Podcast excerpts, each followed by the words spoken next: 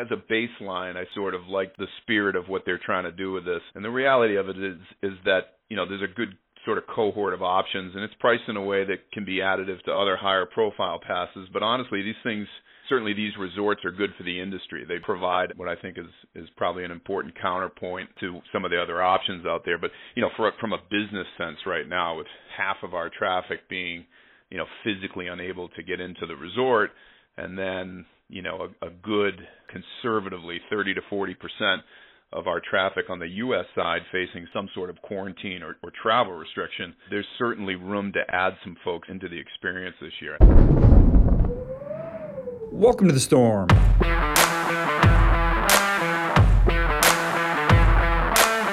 I'm your host, Stuart Winchester. Yes, this is real. Jay Peak is on the Indy Pass, and we are going to hear all about it today. Before we do that, a reminder to please subscribe to the free Storm Skiing newsletter at skiing.substack.com. And if you're listening on iTunes and you like the pod, drop me a review. You can also follow the podcast on Twitter at Storm Ski Journal and on Facebook at the Storm Skiing Journal. Each of those platforms is going to give you a slightly different experience, so check them all out if you're so inclined. The Storm Skiing Podcast is brought to you in part by Mountain Gazette Founded in 1966, Mountain Gazette is a biannual, large format print title celebrating mountain culture. Head over to mountaingazette.com and enter code GOHIGHER10 for 10% off subscriptions. Sign up by November 1st to make sure you get the first issue. Use code East Coast, all one word, for 10% off everything else, including vintage magazine covers, which make great art for your home office or living room. The Mountain Gazette returns in November in print form for the first time in eight years. These issues will sell out. Grab your subscription today over at mountaingazette.com. Mountain Gazette. When in doubt, go higher. Episode 27 Steve Wright, President and General Manager of Jay Peak, Vermont. If you've been to Jay Peak, you already know. There's nothing else like it in the Northeast. When it's good, it's great really great, and it's good a lot. The most snow in the region and an endless glade network add up to a special experience if you can hit it right. But everything else has been working against Jay for the past several years. The previous owner lost the mountain in an EB5 visa scandal, and it's been under the oversight of court appointed receiver Michael Goldberg for years.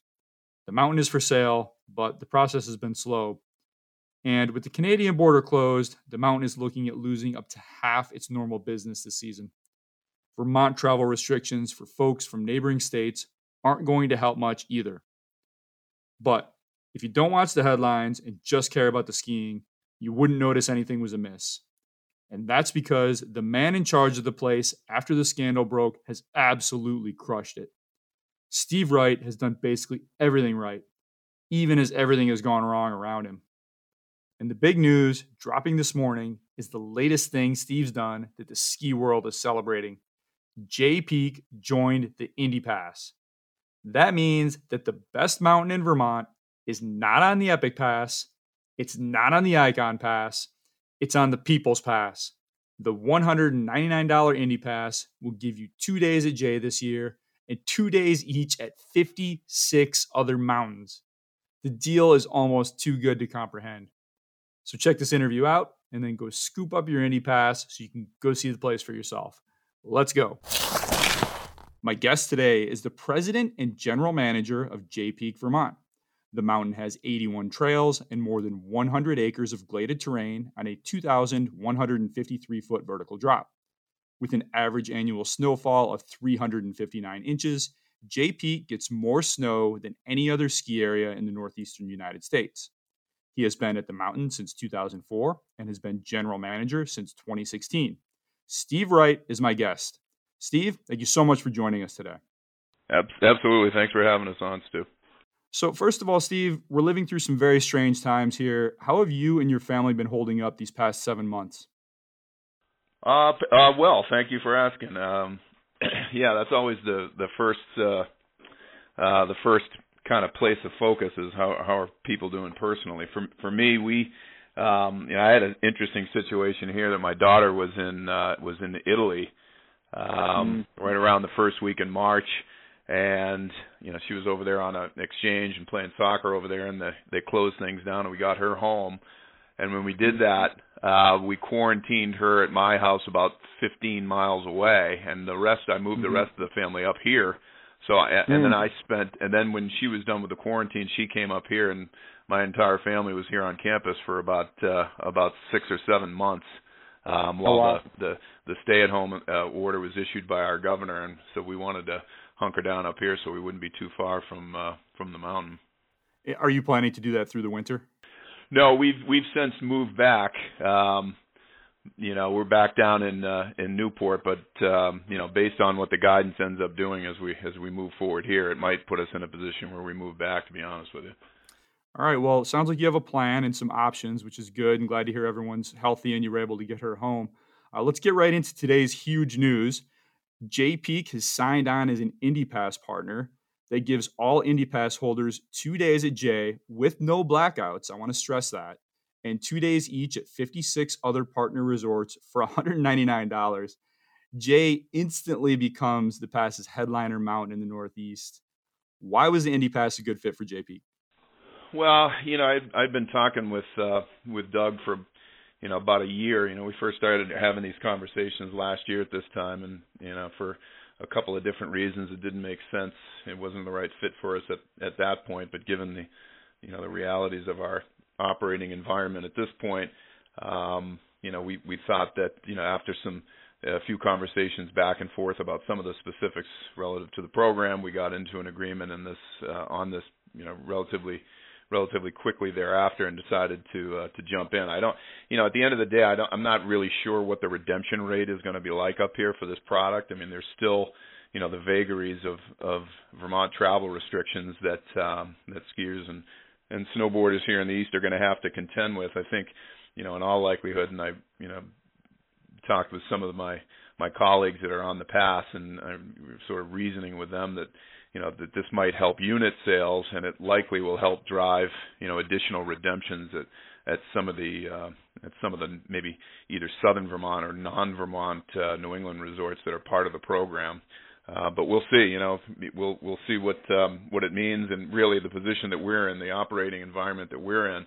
at this point. You know, if, even if we saw a uh, a modest increase in in some day tickets and some visitors to this program, it would be a uh, it'd be a success.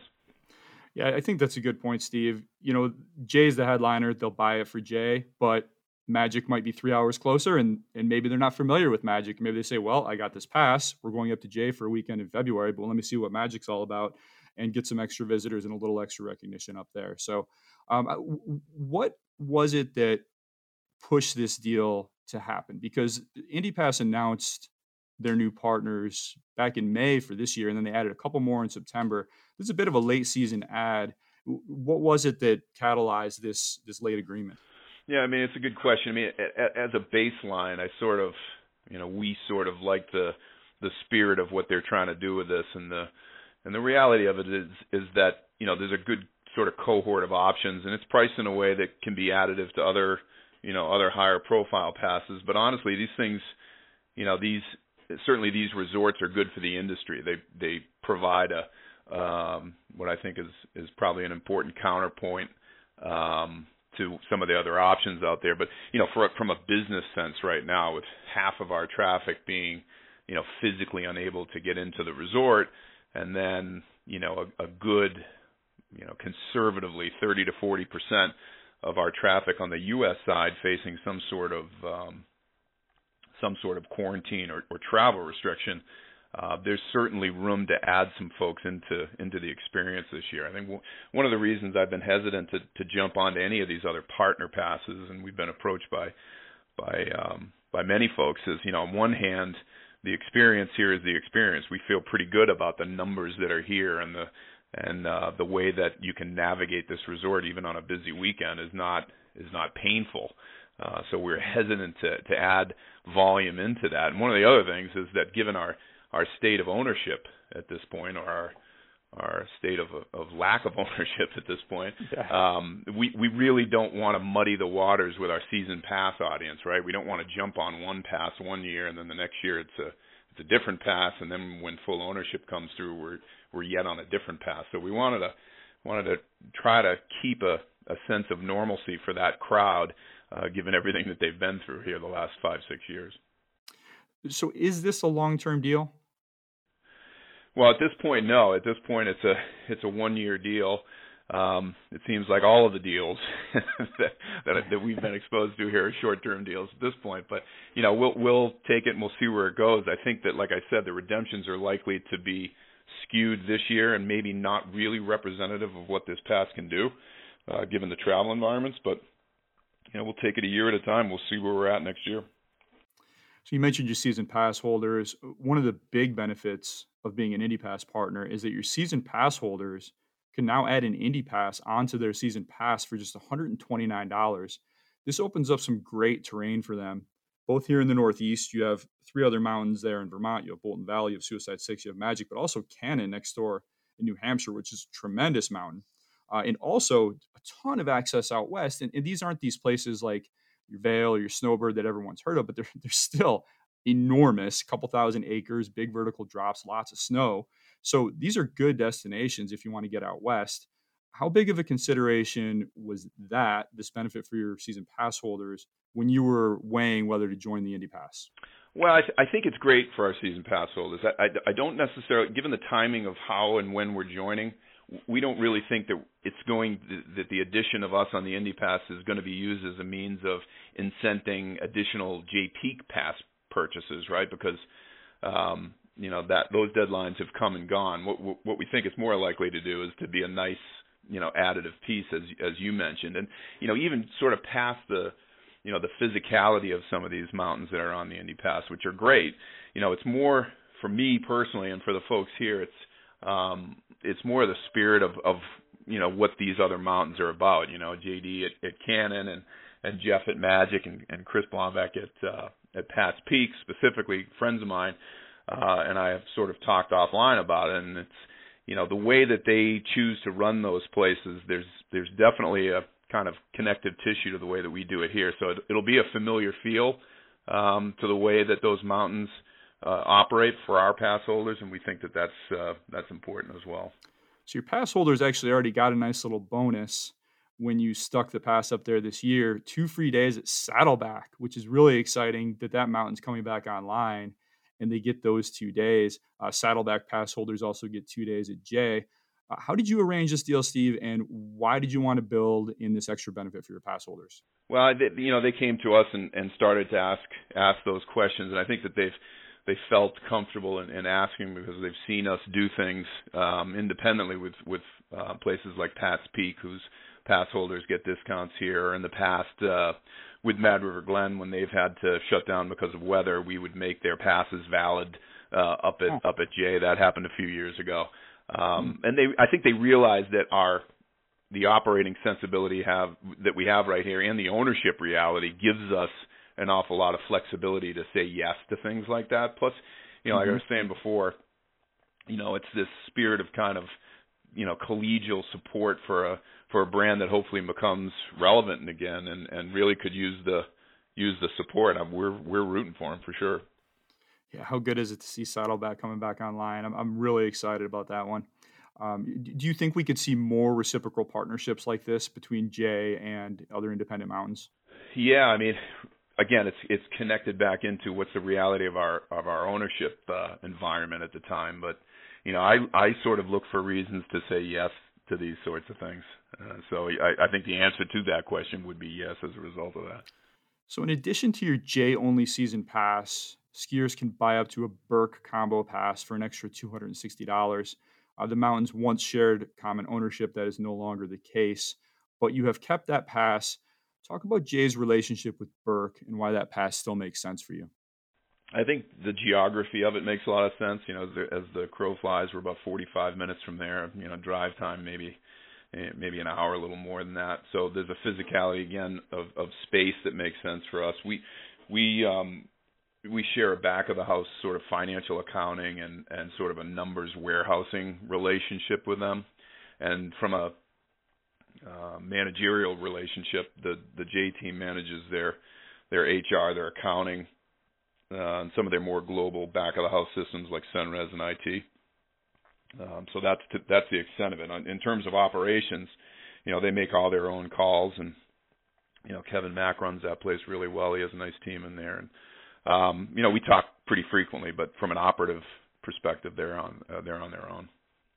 Yeah, Kevin Mack was on the podcast last year, uh, and and I think Burke is facing the same set of challenges as Jay as far as they get a lot of business from Canada. Why don't you get on the phone with Kevin after this, uh, Steve, and, and, and tell him to jump on the Indy Pass with you? I can put the brakes on this right now and give them a call if you want. We'll see what we can do with that. They they get a bit less uh they get a bit less uh Canadian traffic in the winter. That region sees an awful lot of Canadian traffic uh for Kingdom Trails in the summer. In the winter it's a it's a little bit less, but you know like we like we said before, I mean, tell me what the operating environment is next year and and you I wouldn't be surprised to see something like that happen. But it's it's funny though because you know we said this big announcement. Of course, skiers just always want more, and more, and more. Just push for more. So um, anyway, happy to have Jay on it. Uh, I just want to confirm that that Jay and Burke combo pass still includes the two Saddleback days and the ability to buy up to the Indy Pass, even though Burke is not an Indy Pass member. and does not have that Saddleback partnership. Yeah, hundred percent. As long as um, as long as you have Jay on your pass through any sort of combination there with Burke, you're uh, you're all set for both Saddleback and uh, and the Indy piece. So Jay was one of the first mountains in the Northeast to guarantee no questions asked refunds if skiers felt uncertain or uncomfortable skiing this season. The deadline for that, I believe, was October 1st. What does your current season pass guarantee look like, Steve?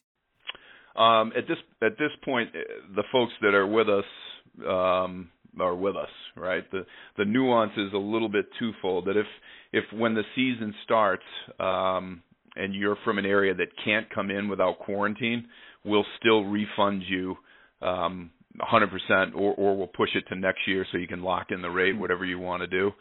Um, and if your city or county that you're living in goes to red or yellow after the season starts and you've already used it, we'll prorate um, we'll prorate that number predicated on how much of the season is expired, and the same will hold true if for whatever reason we have to close. And so, going back to March or April, whenever you set this policy up, what made you get out ahead of this thing and guarantee those passes so early? Because there was there was some question about whether the industry was going to do it, and and a lot of the larger mountains held out for a while, but you got out right out in front of it and said, "We're guaranteeing this." What made you do that?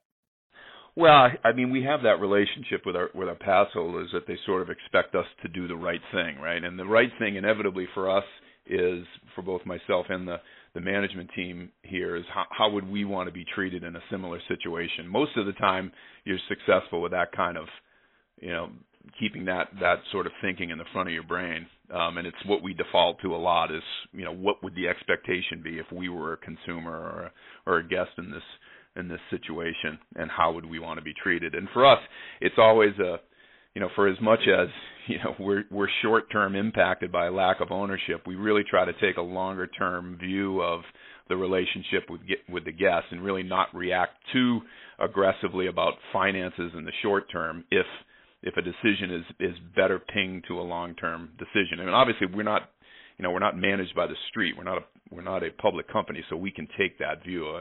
I'm not being uh, I'm not being um, you know damning of a of a company that needs to make shorter term decisions, but it's that's just our reality. Yeah, well, you're, you're backing that up pretty well with your actions. Uh, in that spirit, on October 10th, you announced that Jay would be refunding all passes purchased by Canadians. Uh, JP had already outlined pass protections against continued border shutdowns, as you just articulated. Uh, you promised to issue prorated credits in the event pass holders were legally barred from traveling there. But why did you decide to refund all of the passes now rather than wait to see how the border restrictions would evolve? Uh, mostly because I've I've been on and worked with the Vermont Restart Committee here, and I've been in, in in the state of Vermont, and I've been on countless conversations with Senator Leahy and Congressman Welch here in Vermont uh, since April and we know that the border's not opening anytime soon. We could kick that can down the road all we wanted to, um, but there's a reality here that we're dealing with with case infections rising in our destination and drive markets here in the U.S. and seeing those those case counts jumping in Ontario and and you know Montreal, Quebec City, um, and and knowing that you know, honestly, it was it was tough to to hold on to several thousand dollars of a of a pass holder's money when they've entrusted us to do the right thing. I mean, Canada has been hit by the virus hard as well. There are tons of people out of work up there, and you know, having a thousand bucks in your back in your pocket is is meaningful, especially knowing that ultimately the resort's going to do the right thing on pricing if the border reopens. I mean, like I said, we've tried to take a a longer view of that relationship with our guests and specifically our season pass holders, um, who you know after that the EB5 turbulence, those guys and and and folks really stuck with us and you know, I kind of feel like we owe it to them at every opportunity to give them the benefit of the doubt. Um, and they they do the same to us. They give us that benefit of the doubt that we're going to do the right thing. So we we sort of have to. And how's the reaction been from those Canadian guests to that decision? Uh, it's been it's been really positive. I would say that you know of the if we look at their that index on a 100% scale, I'd say 80% of them have asked for the money back, 20% have pushed it, um, and they've been very very thankful. I mean, it's for them. It really isn't a financial piece as much as it is kind of an emotive piece for them. I mean, we're we're given 50% of our of our traffic comes from Canada, and uh, and those Canadians have been coming here for years. This is a this is a major disruption to their winter. Um, not only from the fact that they like to come here and ski, but many are property owners. Uh, they have cross-border relationships with family and friends that they're not going to be able to see, and um, it's upsetting for them for sure. So help us understand this. Fifty percent that that's a huge number. How important are these Canadian skiers, not just to that business component, but culturally to, to the social fabric of the mountain? How much do they contribute? Yeah, that that's the that's a tougher part to put a percent index against. It's easy to say, okay, from a business perspective, 50% of the dollars are Canadian dollars, but from that social fabric perspective, it's you know, anecdotally, it's a lot more. I mean, it's impossible to quantify, but I can tell you, you know, I've I've gotten hundreds of communications either across social platforms or emails or phone calls. Uh, and our pass holders, our homeowners, the vacationers up in Canada are are are feeling it, and um, that relationship, which which makes them feel something, feel uh, feel something to the extent where they're willing to reach out and tell me how they feel, um, is at the heart of of what makes Jay Peak special, and the relationship between those Canadians and Jay Peak very very special, and and um, you know that's why ultimately we make good we we try to make the best decision we can on their behalf.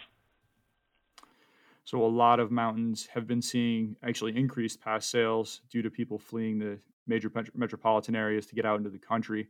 You've seen big jumps in real estate and pass sales. Have you seen anything similar up at Jay? I, I realize a lot of your business is cut off, but have you seen a lot of people coming from the south?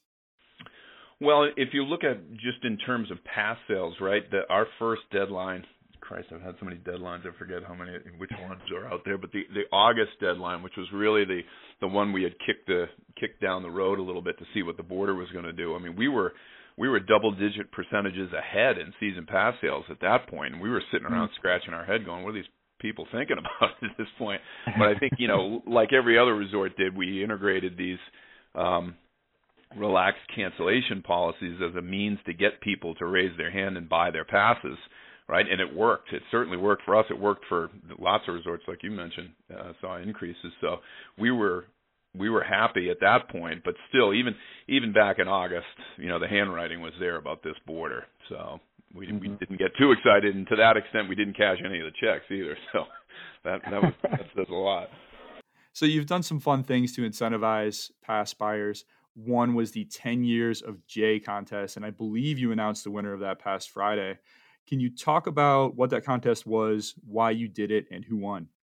Um, I can't tell you who won yet because we have identified a winner and we've reached out to them, and I haven't talked to anybody yet this morning, so I haven't uh, validated that they're all good with that. But um, yeah, I mean, it was just another another means of of um, you know trying to to get some impressions around the the purchasing a season pass and and motivate people to uh, you know to pull the trigger this year and and um, and raise their hand. And Again, that along with the cancellation policies, we we reasoned that you know they would be two means of trying to get more people in the door. So the winner gets a 10-year season pass to Peak. Is that right? Right, right. 10 years of season passes. Yeah. Incredible. That's even better than an Indy pass. so it seems like you have the opposite problem of pretty much every other mountain in the Northeast here this year, Steve. So most of them are trying to figure out how to slim down capacity. Vail is requiring reservations for every day of skiing. Uh, Alterra is suspending all walk-up lift ticket sales. Killington is requiring reservations for parking. You, on the other hand, are expecting far fewer guests because of the Canadian border closure and some of the other closures you've alluded to. Uh, you still plan to sell walk up lift tickets. You have told skiers to expect room to roam. Um, how big of a hit to skier volume do you expect, and, and what are you doing to mitigate that? Well, you know, that's a great uh, $60,000 question. Um, you know, 50% maybe. I mean, that's, you know, we're predicating top line revenue budgets uh, and forecasting those out right now, and we're pinning that number at 50 50%. But I mean, it's your guess is as good as mine. We've got half of our audience that physically can't get here, and then of the other half, we've got 30 to 40 percent that need to have these uh, two-week quarantines in place or seven seven-day quarantine plus a negative test in place before they um, should be coming to the mountain.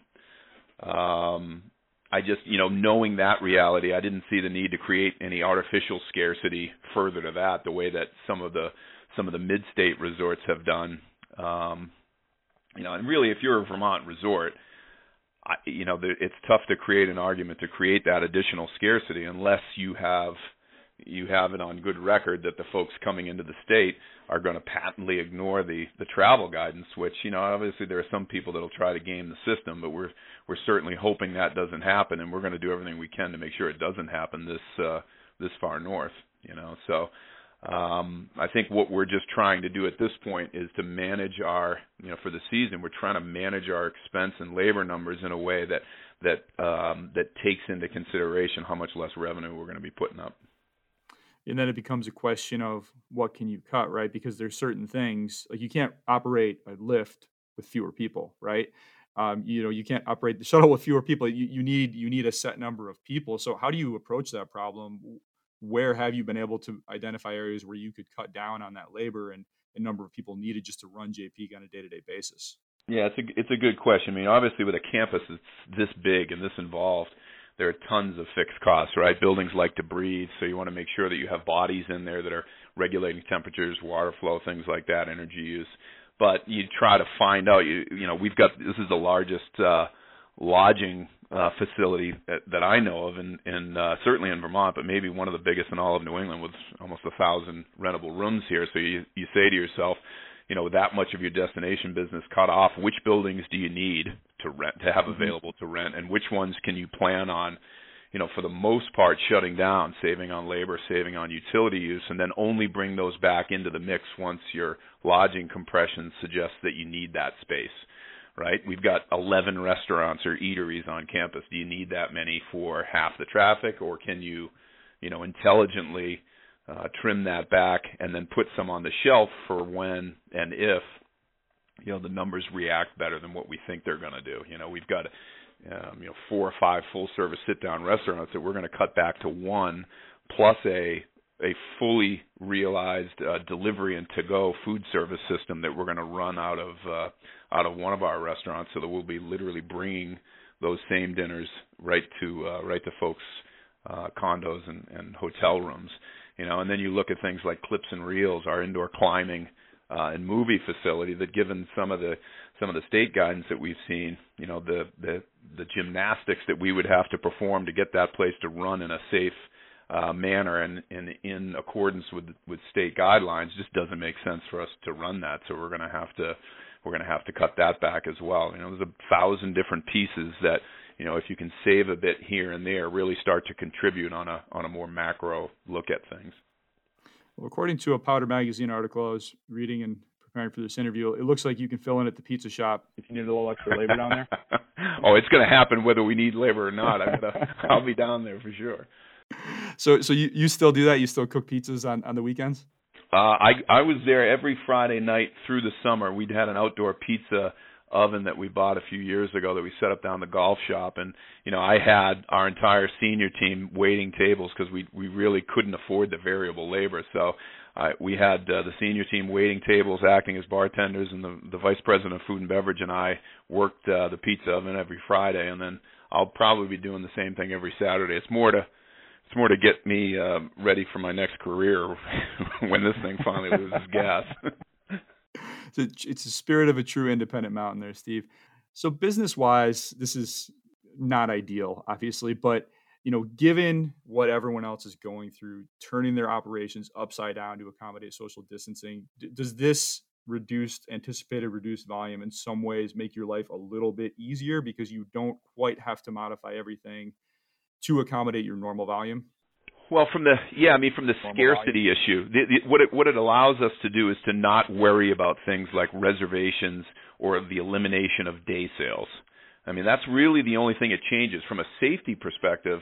I mean, even at a um, even at, at reduced volume here, we're going to still need to to do things like make sure that there are folks wearing masks and that there's physical distance and that you know wellness stations are are stocked and and and uh, and available everywhere. We've built, you know, we built this EverClean program, which is a safety and wellness guideline that we built back in April to help get us through the through the summer and fall we, uh, and, and winter. We kind of built that plan, and part of that plan is to have, you know, 15 or 20 what we're calling wellness ambassadors that are part of a team uh, that are going to be on each side of the resort, literally roaming uh, the lift queues, the base lodges, the common areas, the lobbies, the restaurants, making sure that that people are both understand the guidelines and and are following the guidelines. We feel like the best way to to get our group, our our guests paying attention there is to honestly hold them accountable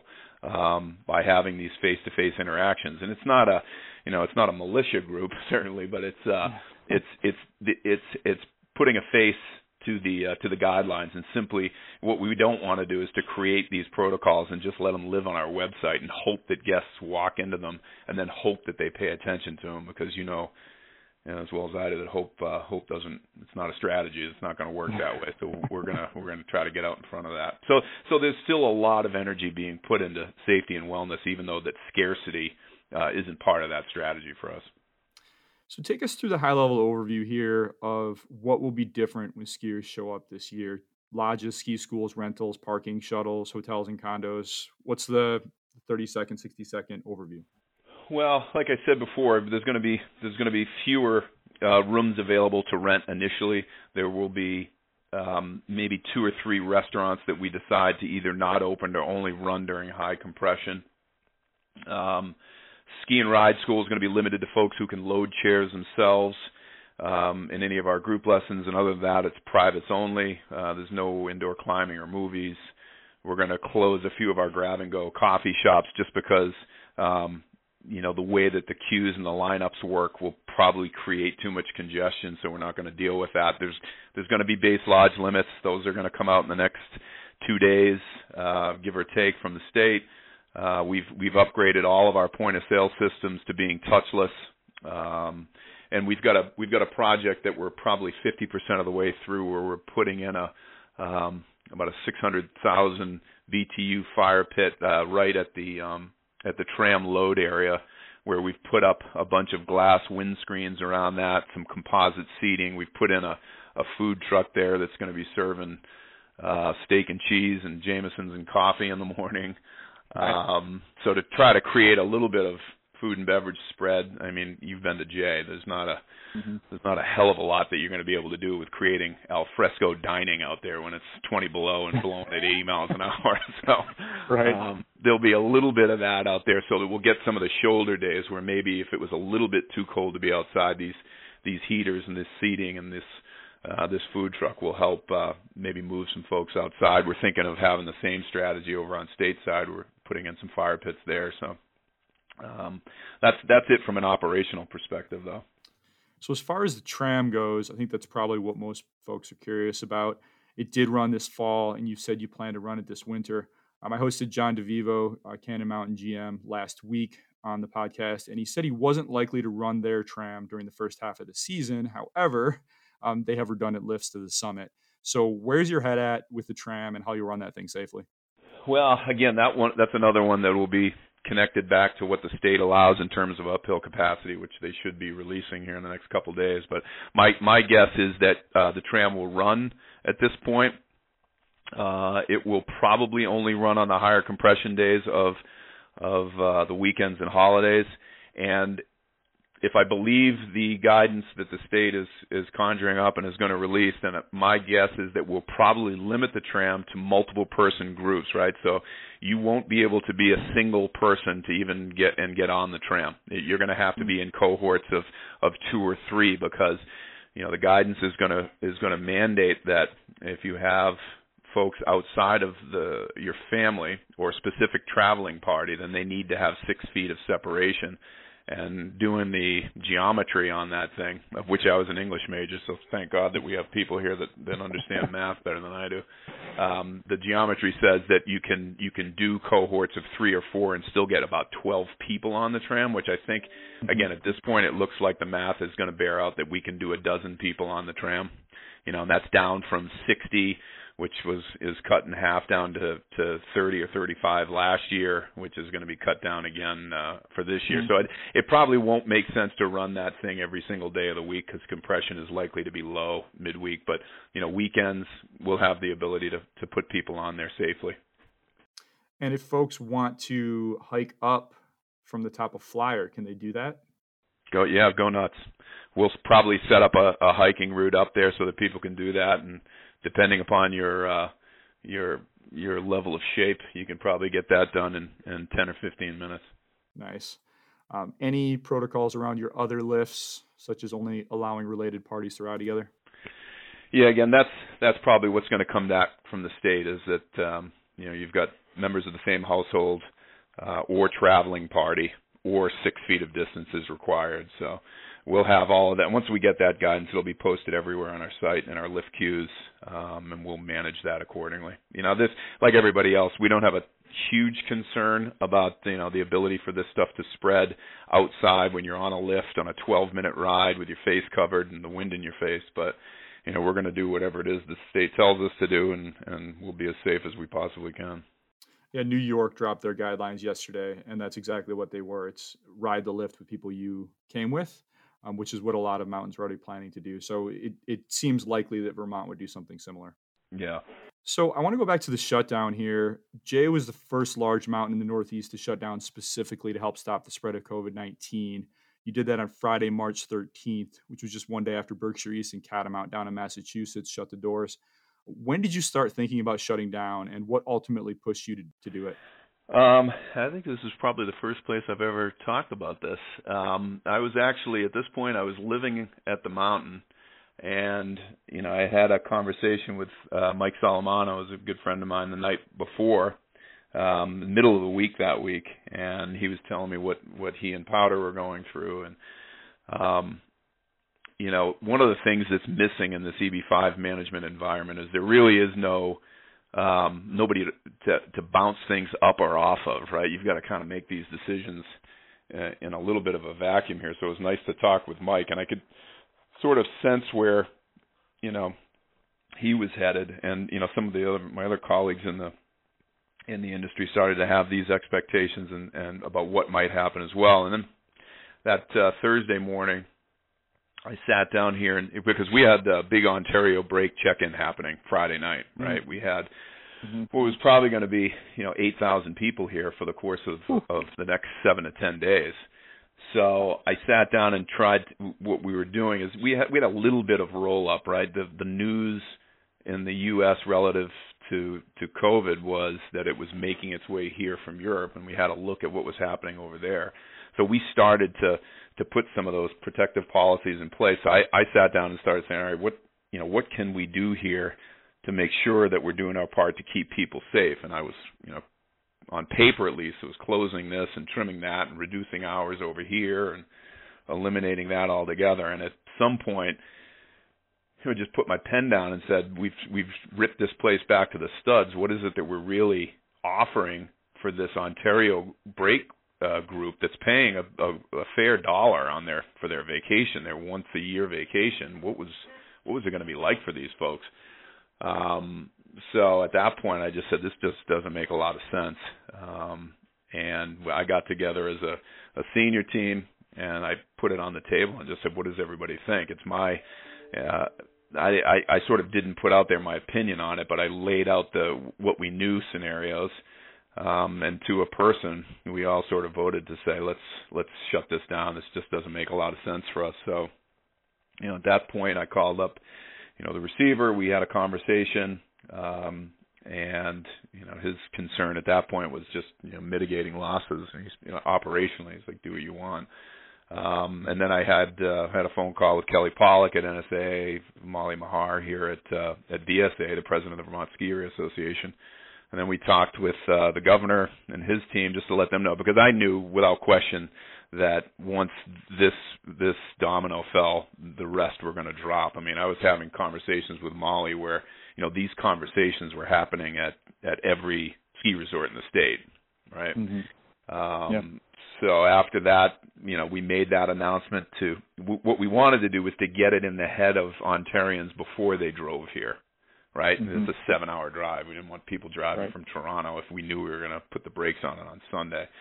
So we we got that out in time to uh to you know convince enough of the Ontarians to stay home. There are some that still made it up here and decided to ski the weekend, and then we just got we spent the next two weeks getting into the accounting of returning everybody's money, which is a lot less fun than it sounds. you, you know, s- sitting here talking about this seven months later, it makes sense. Uh, it was the right thing to do, and, and everyone followed you pretty shortly thereafter. Uh, but did you take a hit for that at the time?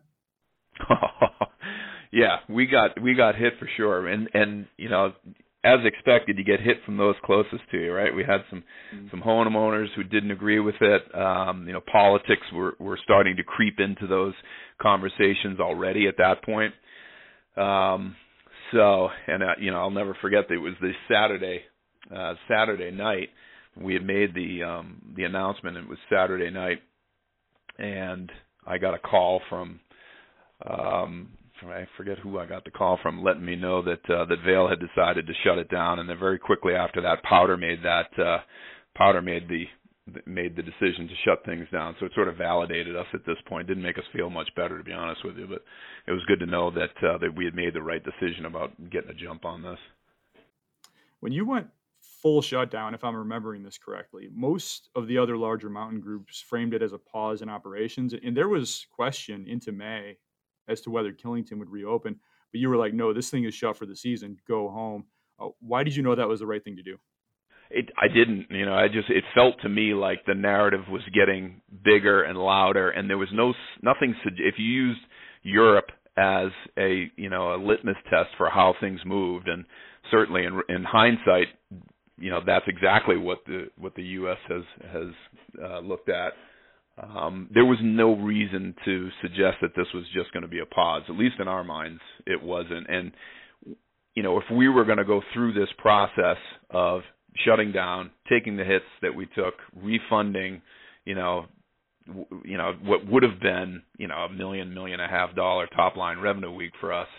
Um, if we were going to go through that effort, then the likelihood was was such that we weren't going to to reopen. There would have to be an awful lot of positive news that suggested that we were able to to open back up again. We just didn't see it at that point. So you had a hard time getting the message across to a certain group of people. Um, you have some very dedicated uphillers up there, uh, and they kept trying to go up the mountain. I believe, and you correct me if I'm wrong, that you ended up blocking off the access road. So take us into that a little. How determined were folks to keep skiing, and how difficult was it to get them to take the shutdown seriously? Well, they were they were pretty determined, and again, like six or seven months ago, it was a whole different uh, world of what do people think is happening, what do they know is happening, what sorts of things uh, can you can you do safely, and what can't you do safely. I mean, for me, it, it dialed back to listen. I, I understand that people like to get outside and they like to skin, and that you know being outside and skiing is one of the lower risk activities that you can do. Um, but at, at that point for me, it was about you putting yourself at risk is a decision that you make, but the the reality that I would have to dispatch patrol to save your ass if you got into trouble, that was my decision and I wasn't willing to do that. I mean, even though, you know, you might post that, you know, you know, the skin our tracks aren't aren't uh monitored or managed and if you get hurt you're on your own the reality is is we have patrol here every day and if we got record that somebody was hurt out there we'd have to dispatch somebody i just. Didn't make a lot of sense to put put our our guys and our women at risk for a decision that somebody else made to try to go and enjoy themselves. And I think eventually people got that and it dialed back. So you had plenty to deal with at the mountain. You had a whole group of J1 workers from Argentina, Jamaica, and Peru who ended up stuck there for several weeks. Uh, tell us that story, Steve. Why were they stuck there, and were you able to ultimately help them get home? Yeah, I mean they're they're uh, especially the Peruvians, their their country shut down, so they wouldn't they wouldn't accept them. So I mean they were teammates, so you do what you have to do for any teammate. We we um, we have a space off campus where there's more of a it's not sort of communal housing, but it's a the Inglenook Lodge, the old Inglenook Lodge, which was had a big, massive common uh, living room area, and then bedrooms sort of off of that living area, and that's where they they we house a lot of the um, our, our foreign teammates. But we pulled them up because that communal piece was starting to make us a little bit nervous, and we put them in in doubles in our brand new employee housing up here um, we fed them. We tried to get them outside. We had some of our folks planning hikes for them, and, and we paddled with them on some on some river and canoe trips with them. Um, just sort of put our arms around them. And these it's easy to to remember uh, to forget that these kids are kids, right? They're in some cases 18, 19, 20 year olds, and they were freaked out too. I mean, they had already been away from their family, some of them for the first time for five or six months, and then this happened. So they were they were pretty well freaked out. So we we had um we did what we can for them. We kept them here for you know this happened in March. A lot of them didn't get home until August, uh, beginning at uh, end of July when when we got the last ones out. So um yeah, that was quite an experience. Nice. So glad you were able to help those folks get home. So I want to shift here and talk about receivership, which you've mentioned a few times. So for those that aren't familiar, since an EB5 scandal broke in 2016, oversight of the resort shifted from Ariel Quiros and Bill Stenger to a court appointed receiver, Michael Goldberg. Uh, take us back to that time, Steve. How did you find out all this was going down, and what was your reaction when you heard? Yeah, I mean, so many people talk about that day, and I've talked so much about that day. You know, the piece that doesn't get covered a lot is the lead up to that day. I mean, we were the team here was finding out a lot about what was happening with the case from the papers, right? So that created, as you can imagine, that created a lot of um, nervousness around here. What's real? What's imagined? What's the future really going to look like? And it sort of, you know, it capped on that that day back in in April of 2016. And I was heading out of my office here to my to go watch my daughter running a track meet down in Burlington and you know these uh, black Escalades pull up, and some guy walked up to the front, walked right past me, and said, "Hey, are you Bill Stenger?" And I said, "No, he's inside." And I went to continue to my car. He goes, "Why don't you come with me?" Which, you know, oh. not uh, you know, at first you see these Escalades and you say to yourself, "That's more investors," because you know, for a period of five or six years, we had investors coming through to kick the tires on this place uh, every day of the week, and everybody had mm-hmm. dark suits and uh, and Escalades, but you know, when this guy said, "Why don't you come with me?" I sort of used my reasoning skills to realize that it wasn't an investor and uh, um, I should listen to him. So we went inside. They explained they were attorneys from the SEC, and for everyone to go back to their offices and uh, keep your hands on the desk. So we did that, and um, we had folks come in. We turned in our our um, company issued cell phones. We turned our computers over um, and the the lead, I think, um, the lead attorney came into my office and asked me what I did. And at the time, I was um, about ready to to jump into a GM role, even at that point. But at that point, I was hmm. the chief marketing officer, and um, he said, "Do you have a copy of the org chart?" So I took one out from under my blotter. I showed it to him. He showed he looked at where I was on it, and he said, "Okay, you're in charge." so at that point, at that point, he asked me to get the rest of the staff together. So I, I went and got everybody together. We downloaded, and then the next two weeks was really a kind of a blur with the the governor getting involved and Michael Goldberg getting involved, and and you know at that point, I don't know if you remember that, but we needed about six million dollars for tram upgrades at that point. So we were still trying to figure out how the funding was going to happen for that, and mm. and you know we were dealing with I, I was we were about to host about 70 weddings that summer so we had the fathers and mothers of brides and brides themselves calling us off the hook, um, trying to trying to get their heads around what was going to happen for that. We had a a huge piece of a million dollar piece of conference business that was supposed to land that year in May from the Porsche Club in North America, and they wanted to be they wanted to be soothed as well that their big annual event was still going to be able to go off. So that that's pretty much that day in a or that week or so in a in a nutshell. And as you continued on and figured out which way was up and and met your new owner or, or receiver, however you frame it, was there ever a chance that the mountain would shut down while Mike Goldberg worked through the sale? No, I mean I think he really he realized very quickly that there was a a a, a viable business model here and that it made sense from a here's what we bring in, here's what we spend to bring it in um, accounting analysis, right? There was all of this investor universe around it that was going to need to be extricated from how we how we run the business and how we account for the running of the business. So I think very quickly he realized that. Plus, you know, he's he's an attorney, but he's also a businessman. I think he understands that a an operating asset is liable to throw a much higher value than one that you know has a fence around it. So you've been GM for four years now, probably longer than anyone would have thought you'd be in receivership. But to your credit, I think any casual skier who doesn't follow the news and follow the headlines, I don't think they would have noticed anything different, which is great. But can you speak to the challenges of operating in this environment of uncertainty for years and years? Yeah, I, I think that operating, um, folks not being able to tell a difference would is more of a testament to to Bill Stenger and what he did here um, from a management psychology than it, than it is anything that I've done. I've just pretty much continued to to run the place the way it was always run. So it's it's certainly nothing that I did or nor anything I'd take credit for. But I mean the the challenge going forward is really you know the only challenge really is from the absence of a of a long-term funding mechanism perspective, right? We have plenty of liquidity to keep going as a business, but you want to do more than just keep going, right? You want to refine the experience, you want to put more opportunities in, in front of your team, and you want to you want to grow responsibly. Um, we're in sort of a kind of a self-induced limbo at this point, but between uh, 2006 and 2016, we got more growth than than you know what to do with, and likely more growth than, than many folks who work in this business experience in a in a career. So I'm not going to complain about a lack of growth too much. Um, still, having having a, a new ownership structure that's capitalized to support sort of operational refinements is going to be uh, an important step for us.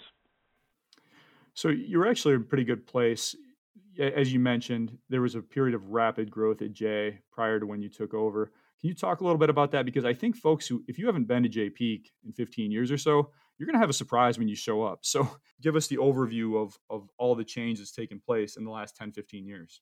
Yeah, I mean, we've added, you know, when I first started here in, in 2004, um, you know, we had one hotel, we had some condos, but since then we've added three full service hotels, another 300 condos, uh, on top of that, you know, a 60,000 square foot indoor water park, uh, an NHL-sized ice arena, a championship golf course, two artificial turf recreation fields, um, a bunch of restaurants, an indoor climbing facility, um, you know, conference and wedding business that never really existed here um, to any great shake. Um, so yeah, from a if you haven't been here in a while, you you drive by and you say, what in the hell happened to Jay Peak? But even even me, who you know, I drove by this same campus every single day. Uh, you know, for the last 17 years, there wasn't a day that went by where I didn't just look around at the the equipment and the growth and the buildings uh, and and the and the and the teammates. Right? I mean, we went from you know having having 250 people be able to run this resort on a on a on a fully uh, a fully operational basis to 1500 you know we had you know when i first started here we had less than 60 full-time year-round people. Now we have 600 so it's you know there's the the the changes are both massive and small. And and for even for folks who look at it every day it doesn't go unnoticed. And do you think that was the right direction for Peak to add all these ancillary businesses well, I mean, I it's tough. It's tough to comment on that, you know, because I was inside so much of it, and I know what drove a lot of this. A lot of this was driven as a result of the the want and the need uh, for job creation. And if you look at it purely through that lens, through that lens of did we succeed in creating jobs in what is you know the poorest county in the state of Vermont, traditionally the highest uh, unemployment rate here, um, if you look at it through just that job creation lens, then yeah, it, it was successful. You know, the path that we took to get here, uh, there's some questions surrounding for sure, um, and it's fair to question that. Um, but you know the seasonality of our business has been has been forever changed, right? I mean, we used to rely on a certain index of lift ticket sales and winter business to account for our top and bottom line uh, top line revenue and bottom line EBITDA, and that percentage has gone down as a result of building out those periods between May and November, and that will continue to happen to the extent that we get into you know this um, athletic field market where lacrosse and field hockey and soccer teams come up here and train, and to the extent that we continue to use our rink during those shoulder periods, and that weddings and conferences continue to continue to grow during those shoulder seasons, um, we will take uh, the threat of our business down from the potential bad winters because we aren't relying on the winter as such a high index uh, for us to turn a profit. Well, there's no question that whoever the next owner is, they're not just getting a ski area, they're getting a full service resort. So let's talk about that sale a little bit. The mountain has been for sale since the beginning of 2019. You've had some interest, including from Alterra. What can you tell us about where you are in the sales process? Yeah, I mean, we were talking about uh, pauses before, right? Pauses in business. I mean, there there was, you know, for us as it related to operations during COVID, we didn't pause. We, you know, intentionally shut things down, but the the process of the sale was much more of a conscious pause. I mean, we had just too many other things uh, for other hospitality and, and tourism-based business to be grinding on. You know, to the extent that this new owner, whoever it is, wherever they are, is in the hospitality and tourism business, they had other things to to focus on for sure. So it, it has been a it has been a pause. Um, but we expect that that interest to pick up again uh, pick up again once uh, once people get their arms around uh, what's happening with it with uh, with COVID. Is there anything at all you can tell us about the potential buyers? Yeah, I mean, I'm obviously in a in a tough spot with talking about buyers. I would say that you know I specifically have toured several dozen different outfits across the campus. Um, about a dozen of them got into high level discussions of numbers and maybe another half dozen made made multiple trips and multiple meetings and passes through our numbers. But the the diligence process is underway, however paused it might be at this point, and I'll expect it it, it will pick up again. Um, like I said, once we get uh, we get things going. Given the, the kind of structure of this, and I don't want to get too much into the EB5 thing because every time I try to talk about it, my brain turns into scrambled eggs. But is this a matter of highest bidder wins because you have to pay back so many folks? Yeah, I mean, obviously there's an element to to that, right? Because the receiver's first responsibility is back to the investors. They get the highest the highest um, you know return that he can for that cohort. But there's also a responsibility that he has to the best use of the property, right? Because you know those 1500 jobs that were created if somebody came in and said and this is just a for instance for the love of god this hasn't really happened but if somebody came in and said we want to turn the entire place into a parking lot because we think that the return on investment is the highest possible uh use we could get back for these investors the receiver would probably step in and say regardless of what the net on this is it just doesn't make sense because it would wipe out 1500 jobs so that there's a, there really is there really is a relationship between highest net return and best use of the property.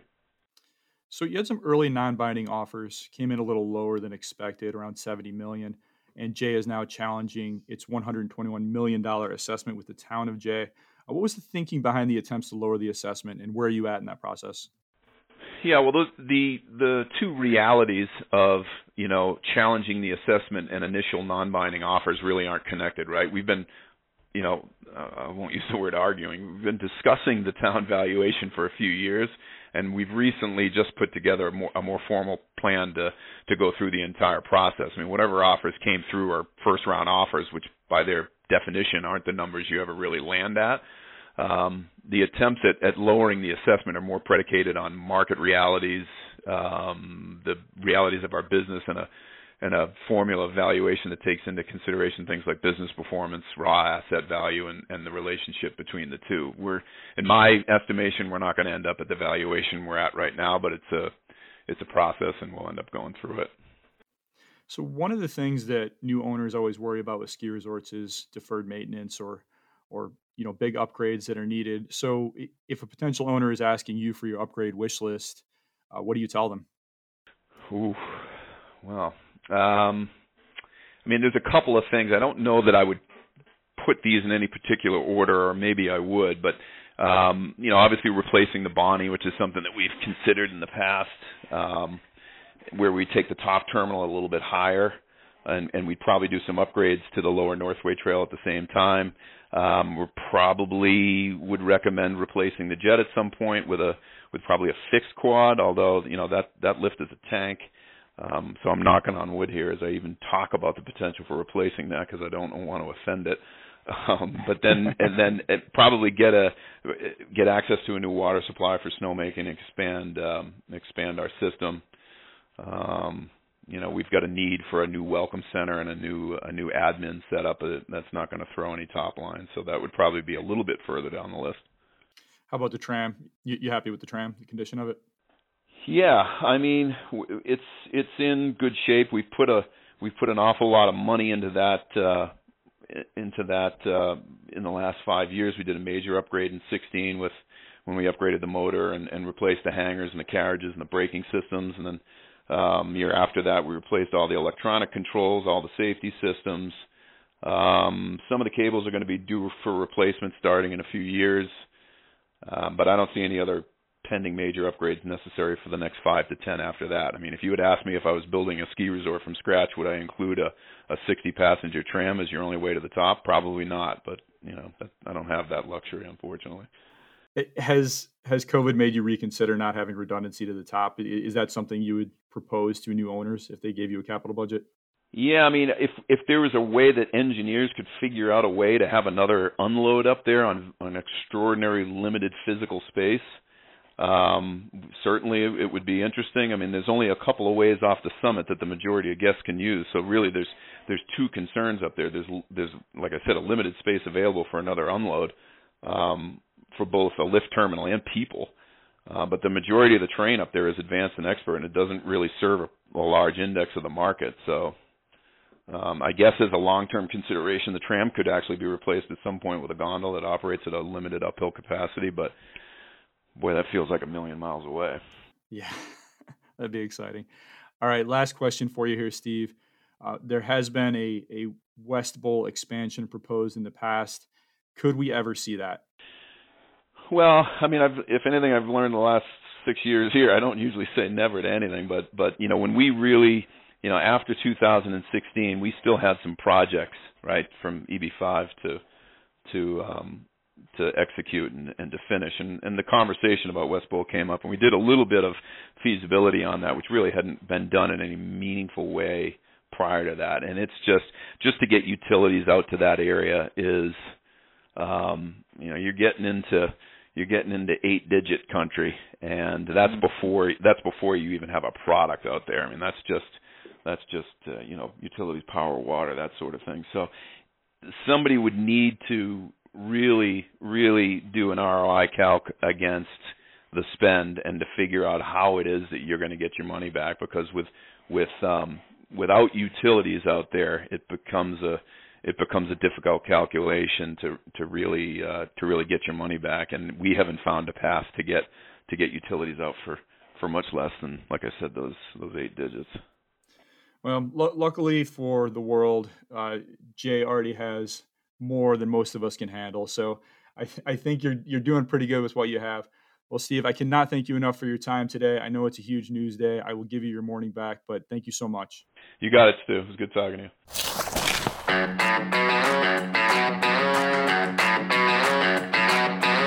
That's Steve Wright, President and General Manager of JP. He's done an incredible job in increasingly difficult circumstances. And we should all be grateful for the job he's doing in keeping the lift spinning up there. Good work, Steve, and thank you very much for that interview. I'm so pumped about this IndyPass partnership. Sticking Peak on that thing completely transforms the perception of that pass in the Northeast. And it's a really smart move to pick up some new business when COVID crushed the borders that you normally rely on. Thank you all very much for listening. Hey, if you subscribe to the Storm Skiing newsletter, then you heard about the Jay Peak IndyPass partnership before anyone else. The newsletter moves ahead of everything. Anything I do appears there before it hits iTunes, Spotify, Twitter, Facebook, or any other platform. So even if you follow the journal and podcast elsewhere, sign up for the newsletter. It's free and it's awesome. You can do that at skiing.substack.com. Stay well, stay safe. I'm Stuart Winchester. Talk to you again very soon. The Storm Skiing Podcast is a Quicksilver Films production.